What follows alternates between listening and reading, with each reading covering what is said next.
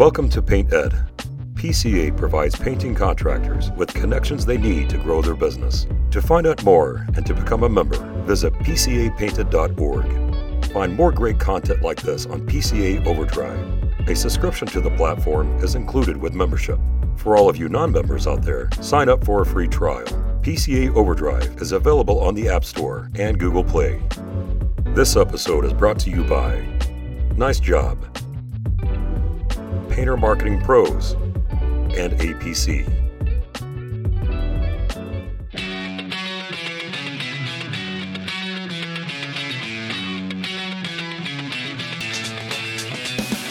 Welcome to the Painter Marketing Mastermind podcast, the show created to help painting company owners build a thriving painting business that does well over 1 million in annual revenue. I'm your host, Brandon Pierpont, founder of Painter Marketing Pros and creator of the popular PCA educational series Learn, Do, Grow Marketing for Painters. In each episode, I'll be sharing proven tips, strategies, and processes from leading experts in the industry on how they found success in their painting business. We will be interviewing owners of the most successful painting companies in North America and learning from their experiences. In this series titled The Birth of a Giant, Brad Ellison of Ellison Painting will be discussing what it looks like to start a professionalized and profitable painting company from day one. It is a four part series. In this episode, episode one, we will be discussing Brad's decision to walk away from his previous partnership and the assets he found available to him. In episode two, Brad will dive into what it looks like to launch a highly professionalized painting company from scratch.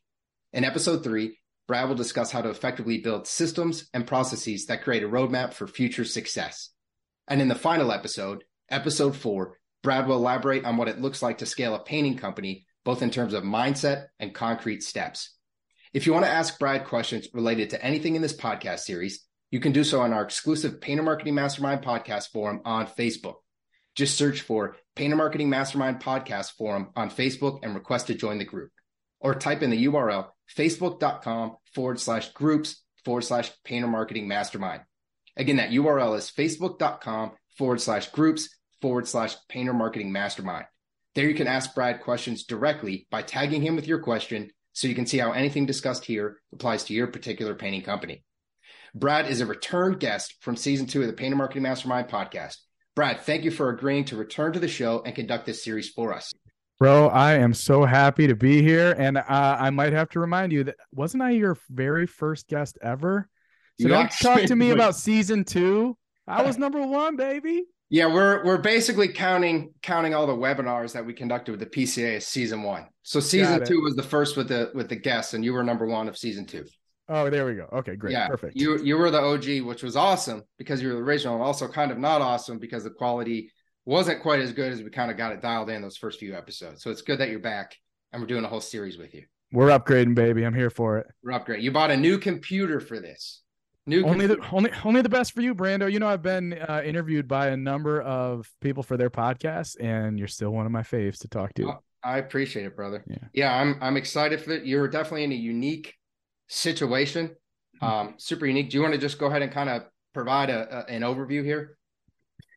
Yeah. So, I mean, do you want me to talk about like just my background within the trade, or just kind of let's, what I'm doing let's now? start with kind of this whole series. So, this four part series. What mm-hmm. what are we? What what is this? Um, you know, what is it? The birth of a giant. What is this going to be mm-hmm. about?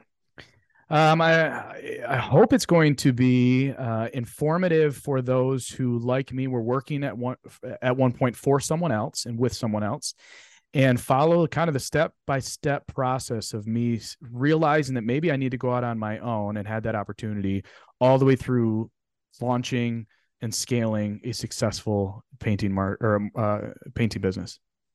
Nice. So it's it's someone who who's working with someone, partnered with someone, involved in the in the painting company in some way, and basically starting from scratch.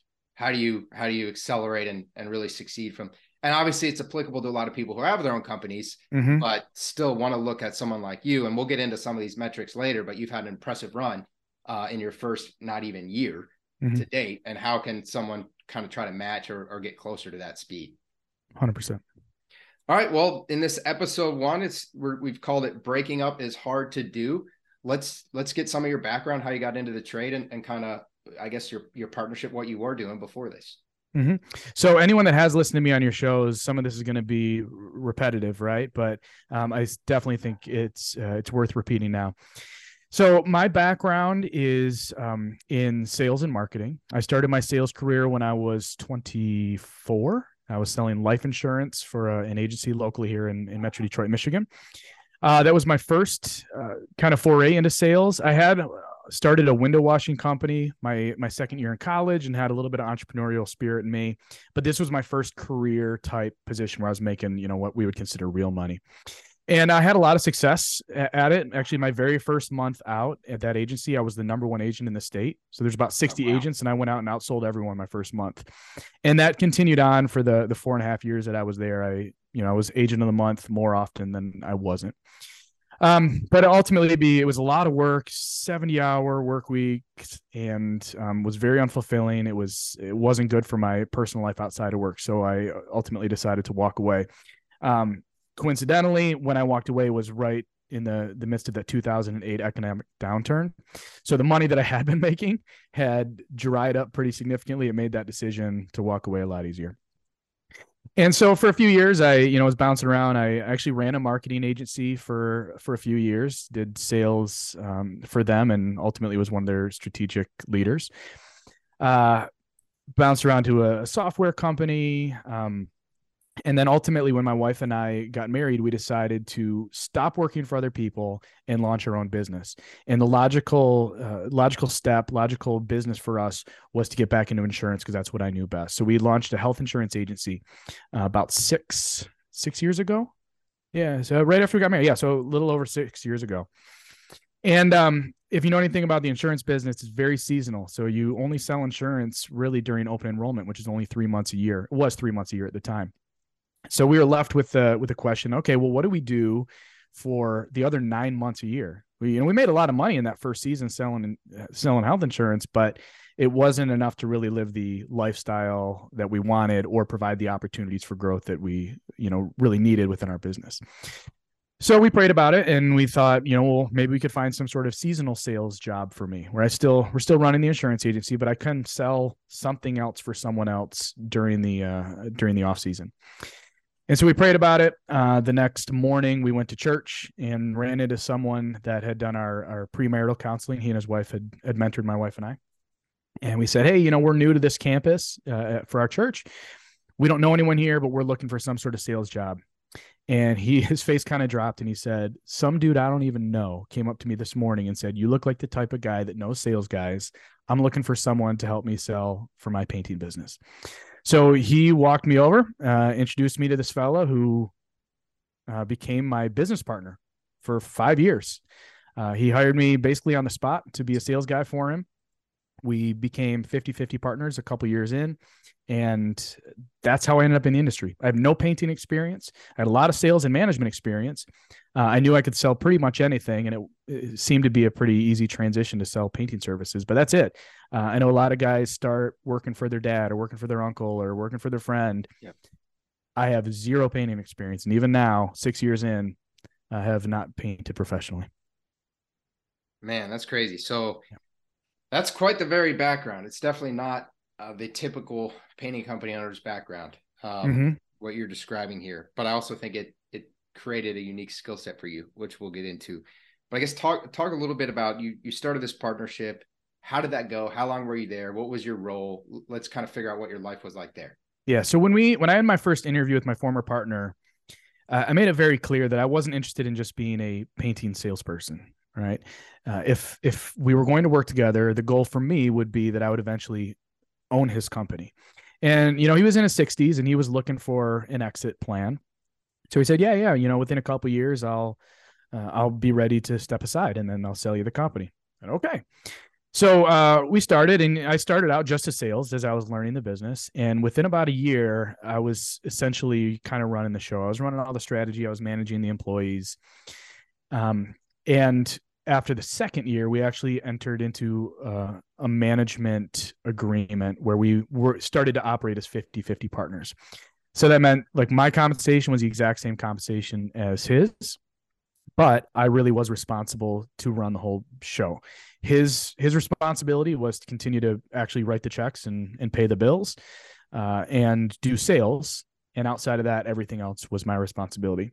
So yeah, we did that for um, another two and a half years. Um, we were coming close to the uh, kind of the end of that management contract and where I could where I had the opportunity to execute the purchase agreement and buy the company. Things that happened. I don't know, Brandon, if you remember back in 2020 when the world shut down because of that thing called COVID. Were you around for that? Vaguely remember. Vaguely. You remember that? Okay. So yeah. that that hurt our business like it did a lot. Uh, people got real nervous about having people come into their home and work around their home. So business dropped a little bit.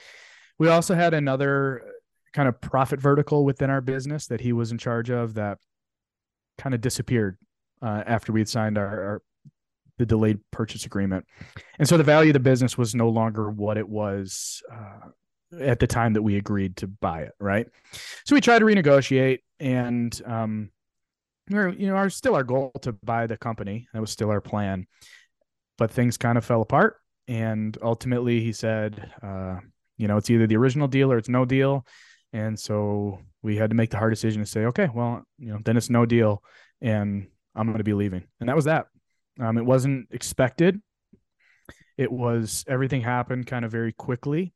Um, but I think that my wife and I, one of our strengths is being able to adapt and uh, react in situations in a positive manner. And so we we reacted, and now here we are. That was that was in March. And as we record this right now, it's November. So really it's eight months ago that I was running someone else's company.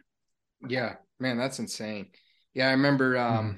at, at Nick Slavik's Ask a Painter Live, Winter Retreat. This was something that you were struggling with and brought up and, and solicited a lot of feedback on.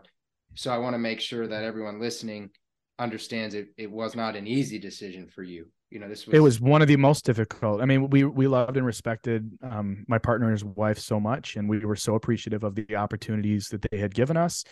Uh, not that we didn't create a lot of the opportunities ourselves but i mean he did build the business and he handed the reins over to me and we really wanted them to feel honored in in the whatever decision we came to whether we were buying it or whether we were leaving we wanted to honor them and so it was very very difficult. And you you would know better than anyone because you were there you know during those during those talks where i'm trying to figure out you know do i should i move forward? How, if if not if i want to renegotiate how do i present that to him so that he understands that i'm coming from a position of good faith and goodwill but ultimately understanding that i had to make the best decision for me and my family. And when you said that there was a, a another profit vertical that really went downhill you're basically referring to another stream of income outside of just painting. Yes, a very profitable vertical. We had a, siding vertical that um, uh, was profitable and that that disappeared shortly after we signed our contract, and so that profit, one hundred fifty thousand dollars a year profit, just kind of disappeared. Yeah, that that obviously affects valuation, right? Yeah, sure. So I want to obviously some of this data is is confidential, right? Needs mm-hmm. to, not everything can be revealed here, but keeping that in mind, I would like to sort of discuss your thoughts on valuation disagreements and really how do you even go about valuing a painting company? So I think the most common method within our industry um, that I've that I've uncovered and have been has had I've had this confirmed by some painter friends of ours. The uh, the easiest way is to simply take the net profit of a business, uh, and you have a, a multiplier and the multiplier might change based on how old the business is whether you have subcontractors or employees whether you have you know an office and real estate and everything else. But uh, just for easy math you could say a, a 3x multiplier is what we were using which means that you know if you have a a $600,000 a year revenue business and after paying yourself and paying your uh, your painters and your office staff and everything else if you have a 15% net profit that's ninety thousand dollars. You multiply that by three, and hypothetically, your company might be worth two hundred seventy thousand dollars if you tried to buy it. Now, the reality is, it's only worth what someone's willing to pay. And for smaller companies like that, if someone were to buy a six hundred thousand dollar a year company, it may not be that valuable unless the founder stays on as the owner operator, right? Otherwise, someone's just buying a business and then stepping in, and now they it's just a job, right? It might be a high paying job, a decent paying job, but the uh, there's going to be some people that will not buy a business unless it's totally sustainable without their direct involvement and some people are looking for a business like i was actually where i could step in and run it and be the the key person Right. And so do you think let's stick with the $600,000 example. Do you Mhm. think that most painting company owners overvalue, uh, undervalue, or have a, a pretty good idea of what the value of their company is? I mean, I would say most people overvalue their business, right? And that was the issue that we ran into with with my partner is that he had never had a valuation done. Um, he hadn't really looked into what a company would be valued at, and so when I made my first offer, it was very very different than what he was hoping for, uh, and not even really what he's hoping for. He needed there's a certain amount of money that he needed in order to retire, and that number was a lot higher than we would be willing to pay. So I would say I would say some people I would say most most painting company owners probably overvalue, uh, and then there's other people other owners that don't even have never even thought about whether they have an asset or not, right? And there is something that they're building that that has equity that has value, and then it just disappears, and they they miss out on the opportunity to you know cash out a bit maybe if they're ready to be done. Yeah, and I think that's really important. I think that you know people get so attached to their businesses they forget that hey, you could actually if you set the right systems up and do this the right way, Mhm. you could actually sell this one day. Sure. Well, do you have any advice? And I don't want to go too deep into this, but do you have any advice for uh, people listening who maybe do want to make their company sellable? What can they do? What makes a painting company more sellable? Uh, I kind of mentioned it already, right? It's it's having everything fully uh, system. Is it systemized or systematized? I think it's systematized. I hear both, and I don't want to I be the guy that doesn't I- know. I think maybe you can actually say. I know systematized is correct. I'm, I'm almost positive. I think I think you can do both. I think I- Whatever word is accurate, that's the one I'm using. Okay, right. they need to do that. Uh, Yeah. As far as sy- systems around um, uh, organizational systems, right? So do they have do they have administrative staff that keeps keeps things moving for lead intake and marketing outflow and everything in between?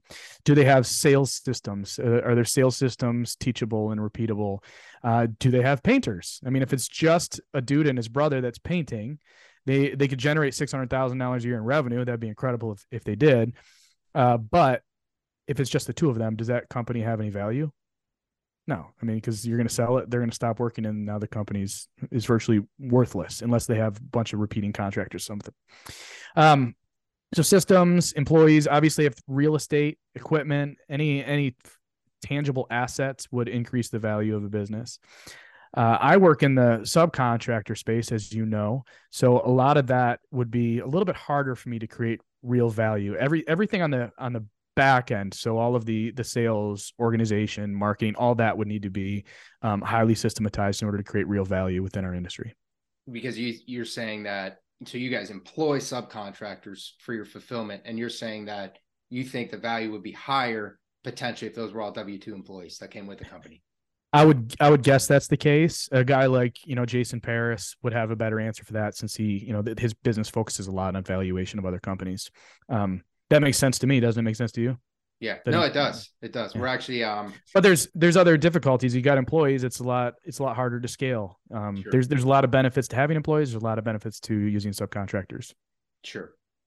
All right, well, let's uh let's kind of dive into you know your decision to walk away, right? So up, up to this point we figured out your background was obviously varied. Mm-hmm. Um, very sales marketing, very different from most people's who are in this space. And then you you found a fit. Um, things went a little south with COVID and and a you know the siding vertical, and then the the amount of capital that your partner required um, just didn't really mesh with what you felt the company was then worth at Mhm. that point. You you then were facing a difficult decision of hey, do I do I kind of stick this or do I just start off on my own, which is obviously a little scarier. Um, even for a confident guy like yourself, that's always a scary leap to make. So how are you looking at that? Well, there I was looking at it from from two different things, and we're trying to decide what our approach should be or what our next move is going to be, we asked ourselves like, what, you know, why why couldn't or shouldn't we do it, and why could or should we do it? So if we start at, you know, what why couldn't we do it? I would say a lot of it came down to limiting beliefs. Um, I had no painting experience. Was I was I running a successful company in spite of that? Uh, were people working for my my old company because of my partner's background and his experience? Right? Were we was I just basically borrowing his clout and able to run in, in order to run his business. Um, I thought that could be an issue for me. Um, quite frankly, I was making a lot of money working for him. It was it was more money than I'd ever made before. And if you if you told 13 year old me that I'd be making this amount of money and living this type of life, and you're considering walking away from it, 13 year old me would have kicked you in the shins and said, "Don't be an idiot," right? So that was I, I, I had become comfortable. It was it was not a very hard job. Things were running smoothly. Uh, we had office staff to handle all the stuff that I didn't want. I was I was working like 20 to 25 hours a week, making a really good income. Um, so it was kind of a hurdle there. Like, am I willing to walk away from this in order to and risk it all for something else? Um, and then along those same lines, it was the how long might it take me to actually make some money? We had been saving up some money, right? Was I going to burn through all of my savings? Uh, and maybe even have to cash in some retirement accounts in order to to survive while I launch a company. These are all things that were like pretty terrifying to me. And I'm, I am, um, I am not risk averse. Wait, am I risk averse? I don't mind risk. I will take risk. I will risk everything. And even at that point, it's like it's different. You got I got two kids, I got a wife, I got a mortgage. We have long-term plans and hopes for our family. And those were all the things that were like, ah, maybe I just suck it up and maybe I just overpay for this business just to stay a little more comfortable. So that's where I was on that end. So how did you you know, you said you're not risk averse, so you're willing to take risk, but obviously you have to factor in kids, um, you know, wife, your future plan. I mean, you don't want to, you don't want to watch it all burn down because you're right. a little too aggressive with something. Mm-hmm. How did you get, how did you get comfortable with the, with making the decision to walk away from all that? I would say, I would say two ways. The first is that I, I've lost everything before. You know, when I left the insurance business, we, I lost my condo, I lost my house, I lost everything. Uh, a few years after that, I lost my uh, my family. You know, I don't want to get too personal, but like I was married before, and um, when me and my ex wife separated, I lost everything. The company I was working for was owned by a guy from my church, and so I got fired.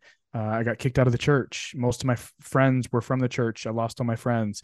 I'd lost everything before and came out better on the other side. So that gives me a pretty healthy perspective uh, that like losing everything is really not like everything. You can you can recover. But it was different because back then when I lost everything, it was just me. And so I got a dog and I started to rebuild and now and then I met Rachel and everything changed, right? Uh but it man's was it, best friend, man's best friend. Man. That's got right. got your therapy dog, and you were back at it. You know what's funny is that I'm not like a I'm not like a big drinker, a big partier. I'm not. I'm very social, but I'm like I don't have like a lot of those vices.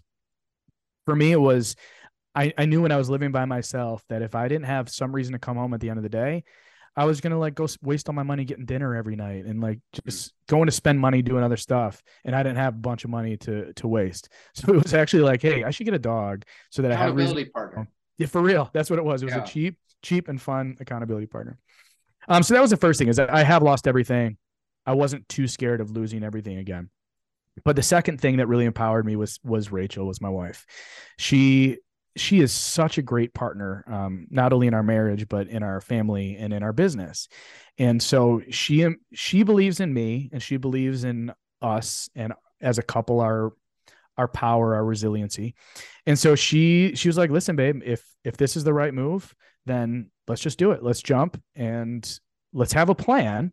Right. And she wanted she's she wants to know the plan before I, you know, pull the trigger on something like that. But we I, I had a plan and we said, all right, we're just going to jump, and we did it. So that was it. I had lost it all before, and I had a wife that was incredibly supportive. I love it, man. Yeah, you said something there that's really, really powerful. Losing everything is not really losing everything. You can get it back. That sure. it is powerful. I think um, that most most people that have lost everything realize afterwards that they really didn't have everything.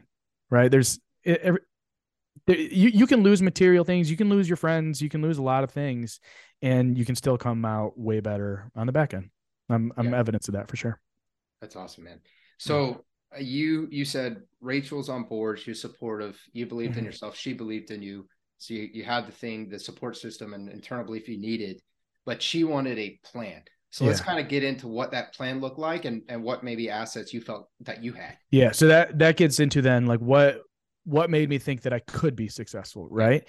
And so that there's a few things I would point to there. Um, the first is that I've over the past couple years developed this incredible network of painters, uh, meaning actual guys that in my area that paint, and that could be potential laborers for us.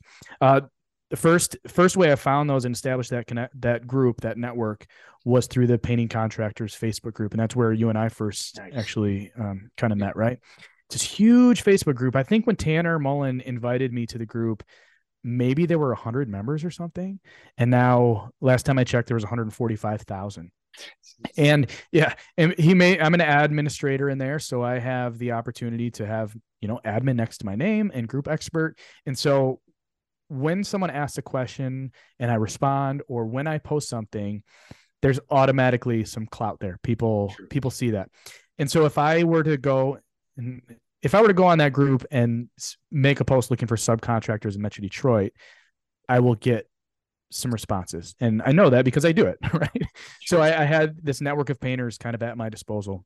Um, and also I had a very supportive uh, Sherwin Williams uh, local connections that they were already referring me subcontractors to my previous employer. I was confident that they would refer subcontractors to me if at my new company if I launched because they know how well we treat the people that work with us, right? We treat them as our partners. Um, I would say the second thing, and maybe this is the most powerful of, of the three that I'm going to mention, is a, a network of contractor friends. So these are people that I look to, um, Jason Paris and Nick Slavik and Matt and Maggie Kuiper, uh, uh, all the people that were at Nick Slavik's winter retreat and people that I've met through through the PCA and at the expo. Those people w- before I went to the retreat, I thought that the company I was running was the biggest company in the country. We had figured everything out. No one was doing it better than us. And then, you know, and then I meet Jason Paris and his company, I think that year was going to do $10 million in revenue. And I met Jason Phillips down in Texas and his company was going to do $14 million in revenue. And they were doing what we did, but at a, a way, way higher caliber. And so meeting all those people really opened my eyes to think, wow, there's there's other ways to do this. There's better ways to do this. And turns out all these people that I've mentioned are happen to be the most generous people that I've ever met because they've given me all of their not only their ideas but literally their marketing collateral. When I launched Ellison Painting, uh, I didn't have any before or after pictures because we had never painted a house, and I didn't. I wasn't going to take pictures from my previous company, right? Because that's yeah. their stuff. And so uh, I asked Matt and Maggie, "Hey, uh, this might be weird, but can I have some before and after pictures to post on my website?" And they're like, "Yeah, of course." And like within an hour, Maggie had sent me a whole folder, whole Google Drive of before and after pictures, and and they've all they all sent me their work orders and their their scope of work and their uh, uh all their SOPs, and I was able to build everything for Ellison Painting through through my network of friends that were giving sacrificially. Though giving sacrificially is kind of a weird term because that means that they were losing something by giving it to me, and they they weren't right. Them helping me out doesn't cost them anything. I would say giving generously, giving selflessly. They had put work into developing things, and they were just giving it to me for free and uh, so that's been that's been the number one and if you if you guys come to the expo in February. I'm going to be, I've been invited to speak there as well. And nice. one of the topics I'm going to be speaking on is that this idea of having friends is better than having ideas. Right. So you don't need to be creative if you have friends that have already been creative and already solved all your problems and are going to give you all the answers before you have to fail yourself. Right. So that's the second thing. So the network of painters, the network of my contractor friends who were giving um, very generously. And then my third thing is just, you know, my skill set. I am entrepreneurial by nature. I am very good at responding to to issues, uh, but along the same lines, I'm very good at I- expecting what issues might be, so that we can avoid them to begin with. So my my sales skills, my marketing skills, um, organizational strategy i think is a strength of mine i think my skill set is is very suited to starting a business now it may turn out in the long term that my skill set is not suited to scaling a business and jason paris talks about this right he thinks he's he's a great business starter but he's not he may not be the greatest ceo which is why he doesn't run paris painting and he doesn't even run all of holdings he has other people taking those strategic roles so that he can fit in his niche and focus on the things that he does best. So yeah, I think this the skill set was was there for me to launch quickly and have a, a really high uh, chance for success. Yeah, so I just want to recap that. That was a lot. So mm-hmm. as you were, no, it's great, man. I just want to make sure we we we summarize it. Um, as you were looking to leave, what made you felt confident that you could do it was number one, you had this this network of painting subcontractors that you could tap into, and you had the clout and authority in a Facebook group to get more. Mm-hmm. Uh, number and then Sherwin Williams, you had a rep helping you there as well. So you had a couple different basically feeder pools into mm-hmm. that. Number two, you had a, a network of contractor friends in the industry that were farther ahead than you, mm-hmm. who had already built a lot of these processes and SOPs and, and were willing to help you essentially and mm-hmm. almost coach you for free. Um, and then number three is, is really specific to you based mm-hmm. on your background, your skill set, your personality. You feel that that you can get it done in the beginning. You have the right skill set, you're entrepreneurial to hustle and make that work. Yeah. And I, I'll, let me add, let me add a fourth one, but with a little bit of a caveat. Eh, I think you can do what I've, I've done and what I'm doing with either time or money or some combination of both. I am admittedly very, very, very fortunate that Rachel and I had been saving money because I think that I launched my company with far more to invest than almost any other painting company uh, in the history of of the U.S. right? I mean, most we i will I'll just tell you, we had about two hundred thousand yeah. dollars cash ready to yeah. go. Yeah, most painters won't ever save two hundred thousand dollars, and we had it saved it. We had saved it up before we launched, so that allowed me to dive in and um, you know, and we'll probably talk about this in the next episode, but I, I, had the money saved up to spend on marketing and and pay employees and and live off of savings for a while so that I can continue to invest more money into the business as we grew. And so you you can do what I'm doing with without the money, but that definitely gave me a lot more confidence. I'm looking at the numbers. I'm like, okay, say we have we have two hundred thousand dollars. Say I blow a hundred grand in six months, and for some reason, Ellison Painting is crashing and burning okay, I walk away. We still have hundred thousand dollars in the bank, and I can Rachel and I can try to find other jobs. But we we also have our health insurance business that is highly profitable as well. So it's like there was even if we failed miserably, failed spectacularly, we would have been fine. Yeah. So having the money gave us a little confidence, but as we've already mentioned a couple times, even if I didn't have the money, I just wasted six months of my time. You can start over doing something else and you can survive. Yeah. Well, you wasted six months and you also walked away from a really, what most people would say is a really sweet situation. Mm-hmm. You weren't have to work much and making a lot of money. But I super, super appreciate you laying that out there, right? Because mm-hmm. so often people come on a podcast or give give speeches or whatever, and it, and it will be this. They don't always lay everything out in terms of their mm-hmm. advantages or or they had certain things. And I know even for myself, I've been frustrated at times listening and I'm like, well, how did they do this? Or why, why weren't they afraid of that? Or well, I can't hire a whole sales team. And you just mm-hmm. saying that right there is just so helpful, right? For people listening to know that. Um, well, I've said, I've, I've said it countless times is that no one has started a painting company with more advantages than I had. Yeah. Right. Well, you laying them out though is huge. Sure. Is yeah. huge. But I want to ask you, so the, you know, let's kind of go through, through one to four here, right? Mm-hmm. I think number two, in terms of having a, a network of contractor friends. I think that's probably the easiest to fix for anyone, right? Plug into the PCA network. What do you think about number two? Let's start with that one. Is it the easiest? Um, I think it's the it, it's the easiest for people like me, and it's easiest for people like you.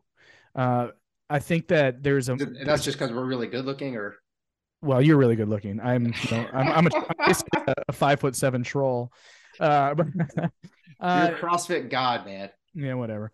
Um, I, I guess what I mean by that is, I, I don't, I don't, I never viewed anyone within the painting industry as a competitor, and there is, but there is a mindset within our industry that if someone were to to give away their quote unquote secrets, which by the way, none of us really have any real trade secrets. We're all doing the same yep. thing, just a little bit differently.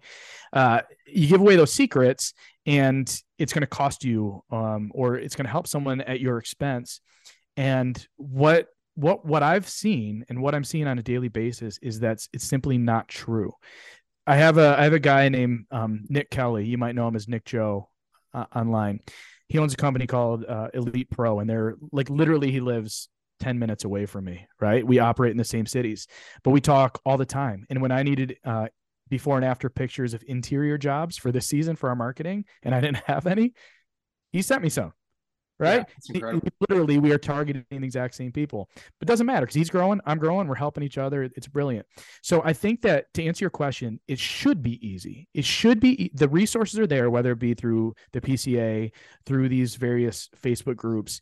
The people that have the most and the most valuable knowledge within our industry also appear to be the ones that most freely give that information away for free so establishing that network, um, you may not, they may not establish these close friendships like Rachel and I have. Like, eh, I want to, I want to move to Nashville so Matt and Maggie can be best friends with me and Rachel, right?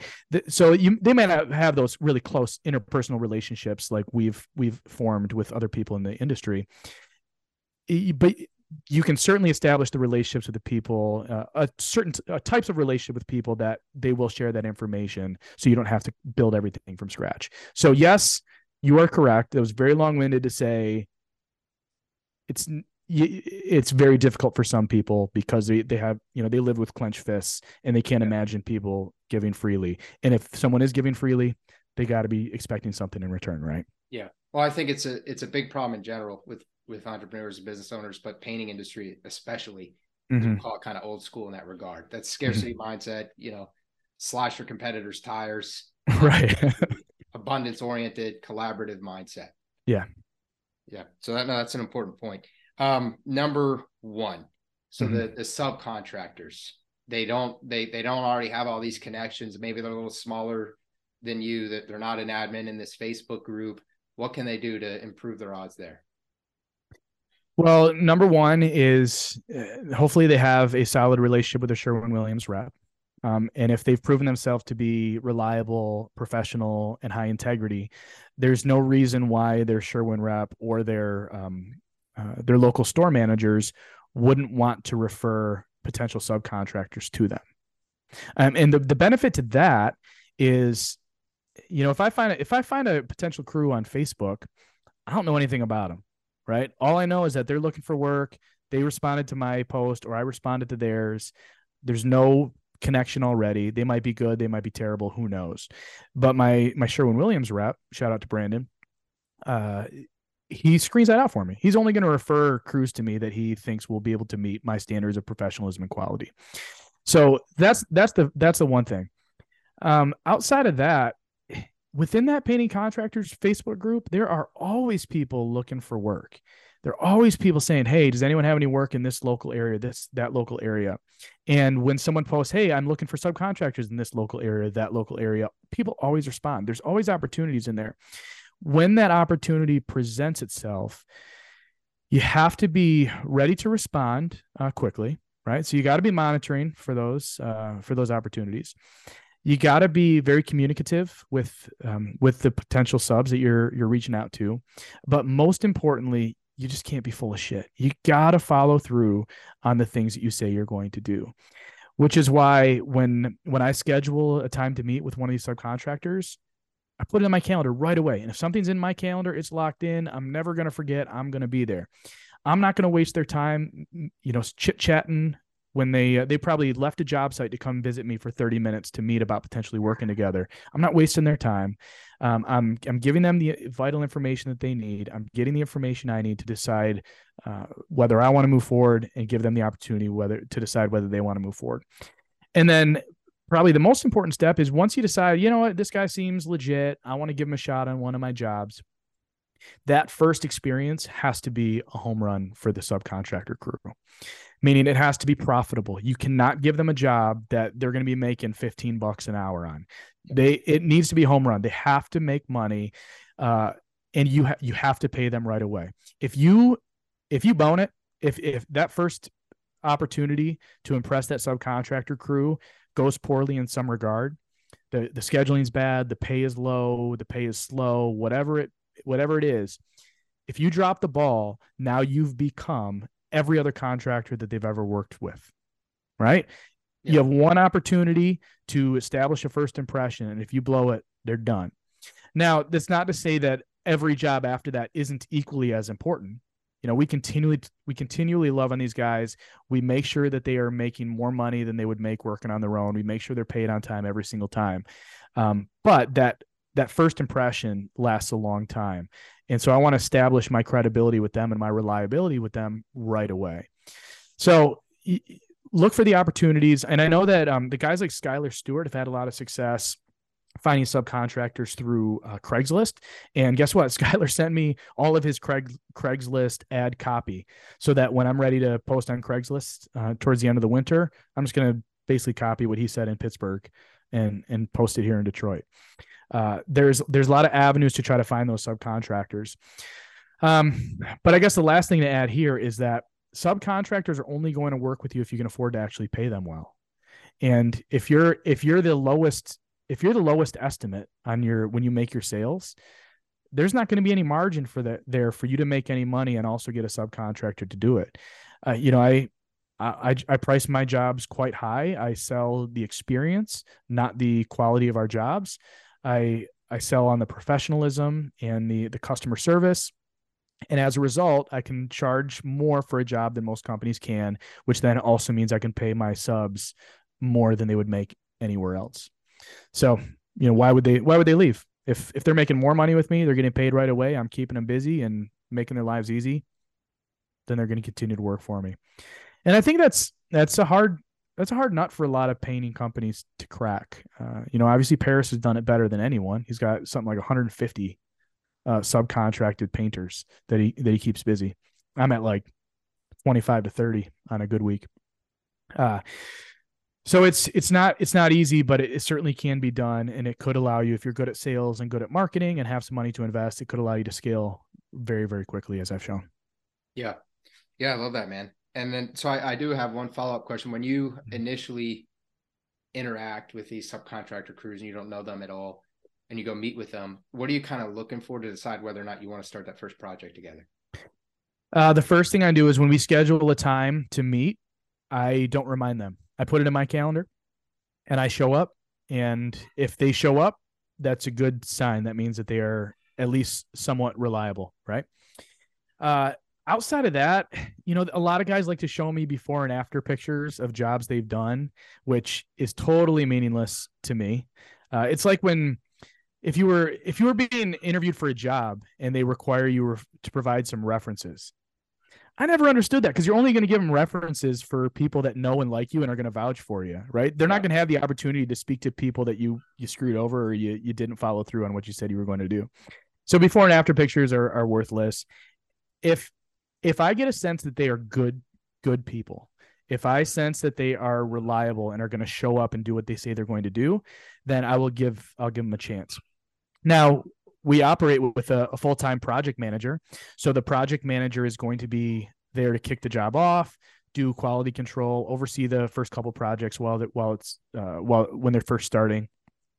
So we are we are managing some of that, uh, a lot of that when we kick it off. But if honestly, if a guy just seems like he's reliable, and I'm willing to give him a shot, and we can tell right away whether they're going to be yeah. a good fit or not. You know, if their quality is really really bad, then I'll you know say, hey, listen, man, I don't I don't know this is going to be the right fit for us, or if they're if they if they don't show up for the first day of work, that's that's a, a no brainer for me. They're done. Sure. Okay, so you you're kind of feeling them out right now, making sure that they show mm-hmm. up, they remember the appointments there, and then you're essentially getting a feel for who they are as a person mm-hmm. and whether or not you feel that you can depend on them.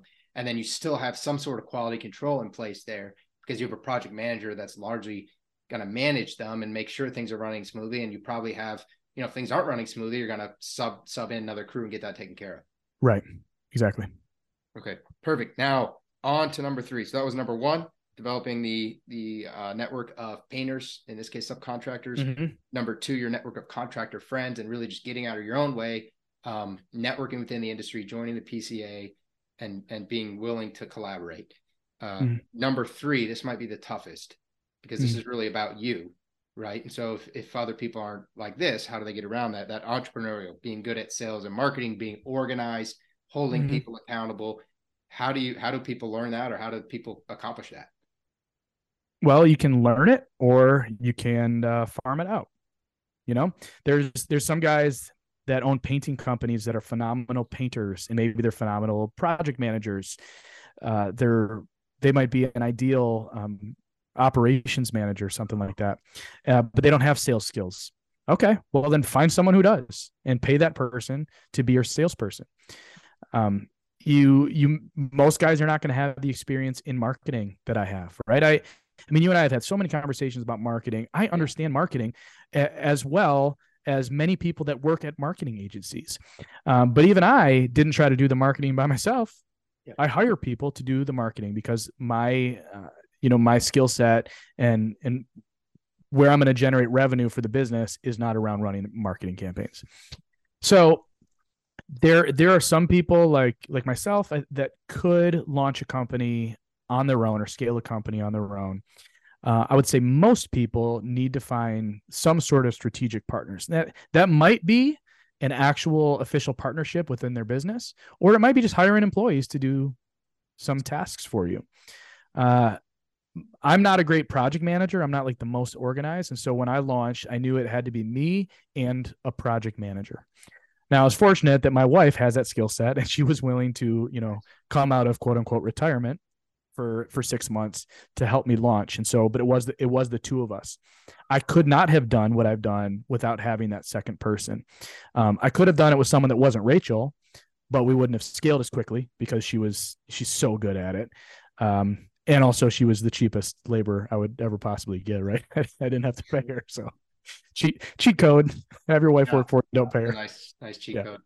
Yeah. So i yeah i think the I think we all have different skills that are going to be beneficial to launching a painting business like I did.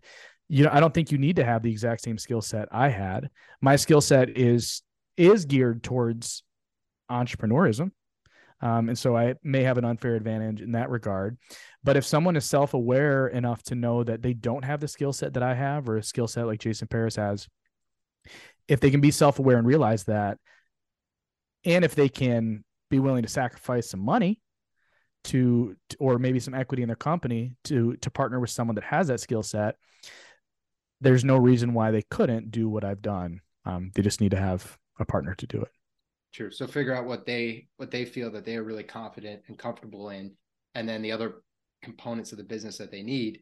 Um, mm-hmm. Either officially partner with someone in terms of giving them a, a portion of the company, hire mm-hmm. them as an employee, or outsource it to external marketing agency or, or you know right. something like that that essentially right.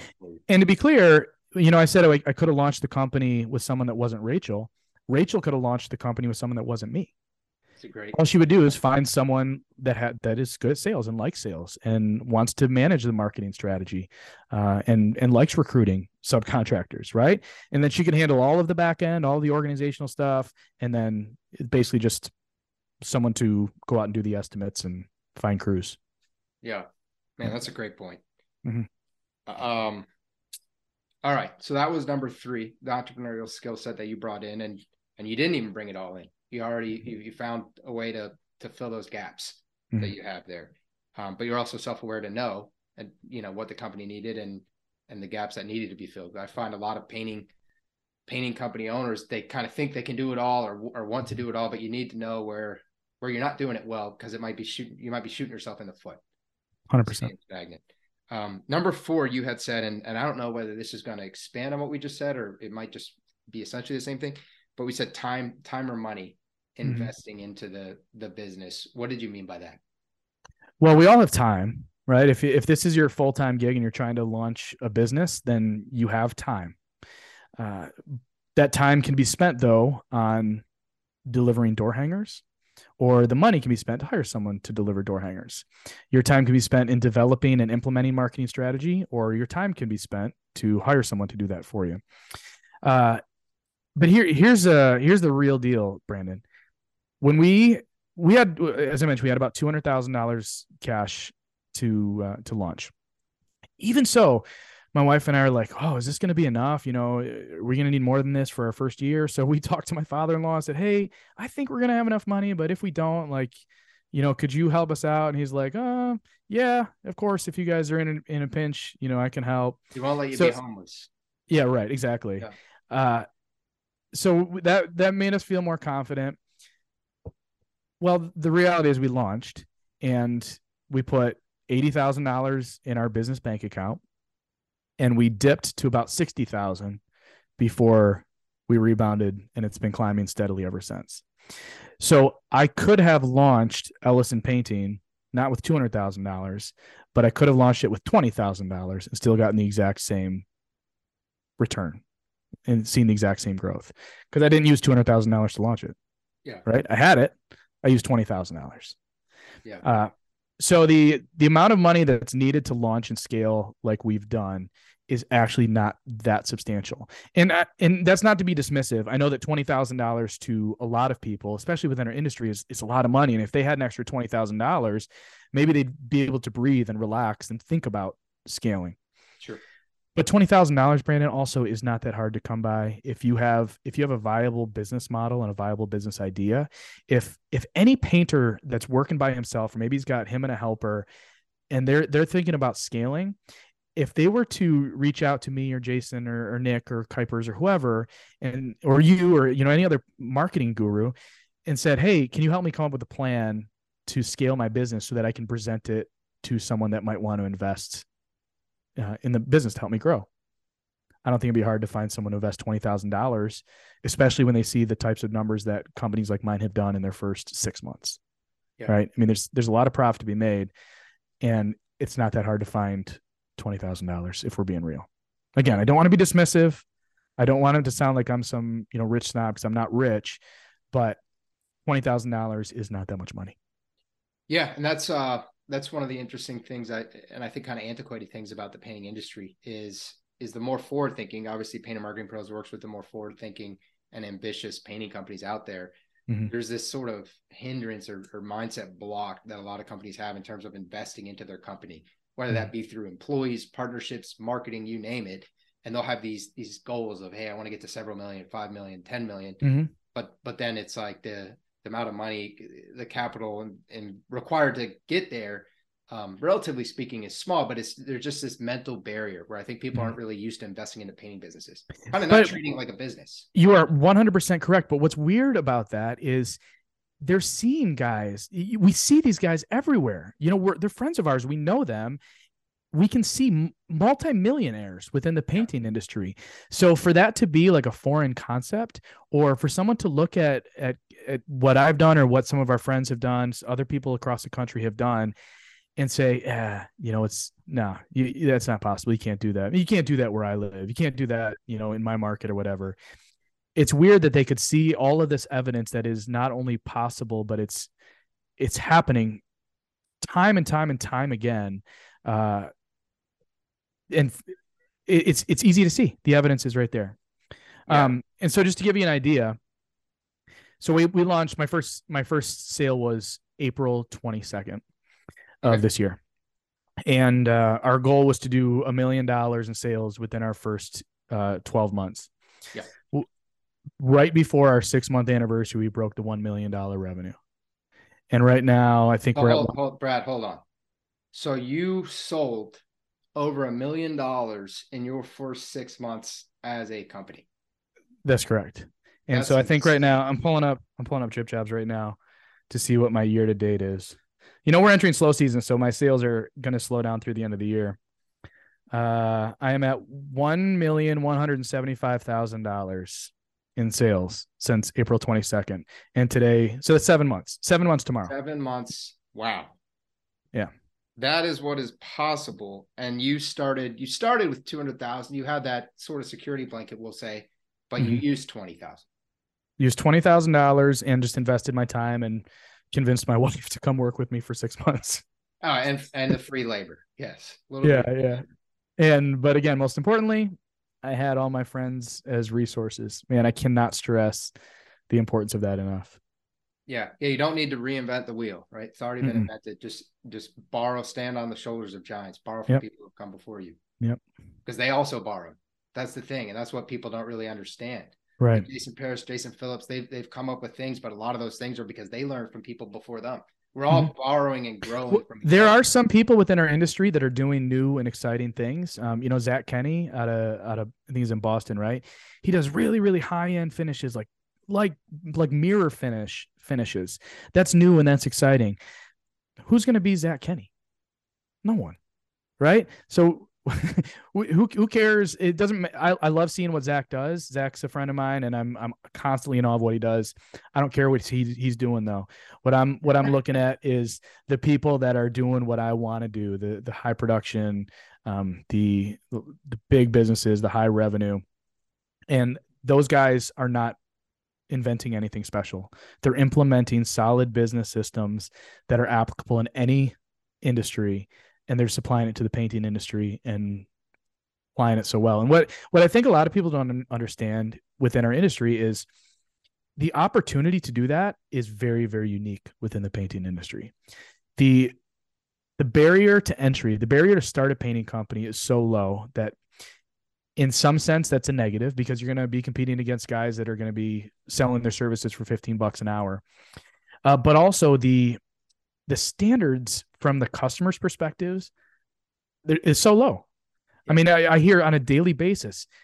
I called five different painting companies. You're the only one that responded, and not only are the only one that responded, but you actually showed up when you said you were going to show up, and you delivered the estimate when you said you were going to deliver it, and your painter showed up when they said they were going to.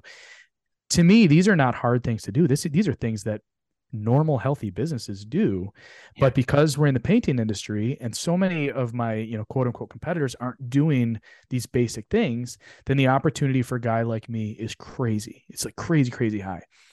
And that's i would say that's one of the very very big reasons why i was i've been able to scale so quickly.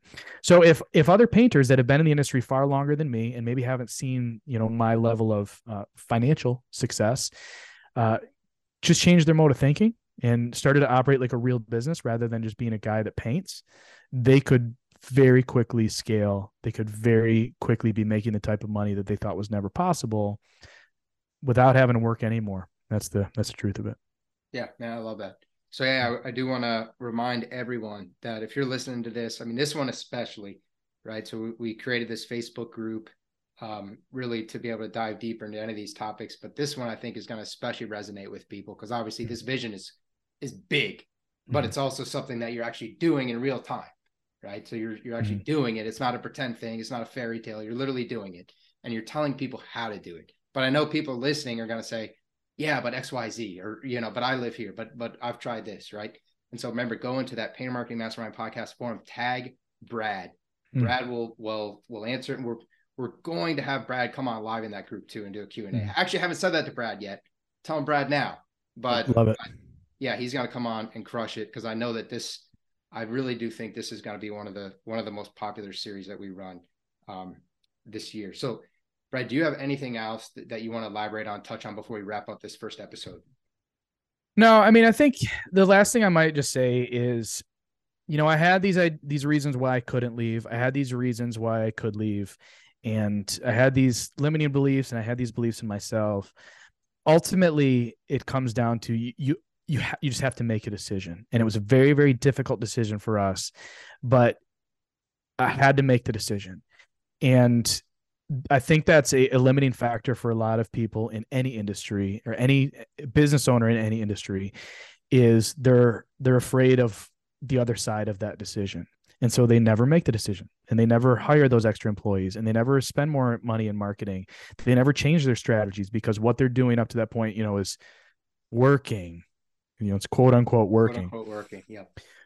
But ultimately, you got to make the decision, and not making a decision is a decision in and of itself. And if you continue to not make a decision, you nothing is ever going to change for you. So it was hard. It was it still is hard to think about. Um, it's was definitely the right decision for us. Uh, it's right decision for my family, and um, it's right decision for the people that are working for us because it's allowing me to really bless these guys um, in a very similar way to how they're blessing me. So. Well, thank you, Brad. This was an incredible first episode. In your second episode, we will be talking about what it looks like to launch a highly professionalized painting company from scratch titled uh, Rocket Man. So mm-hmm. I'm really excited for that one. And thanks for your time, man. Appreciate you, Brandon, as always. Thanks, brother. If you want to learn more about the topics we discussed in this podcast and how you can use them to grow your painting business, Visit paintermarketingpros.com forward slash podcast for free training, as well as the ability to schedule a personalized strategy session for your painting company. Again, that URL is paintermarketingpros.com forward slash podcast. Hey there, painting company owners. If you enjoyed today's episode, make sure you go ahead and hit that subscribe button. Give us your feedback. Let us know how we did. And also, if you're interested in taking your painting business to the next level, make sure you visit the Painter Marketing Pros website at paintermarketingpros.com to learn more about our services. You can also reach out to me directly by emailing me at brandon at paintermarketingpros.com and I can give you personalized advice on growing your painting business. Until next time, keep growing.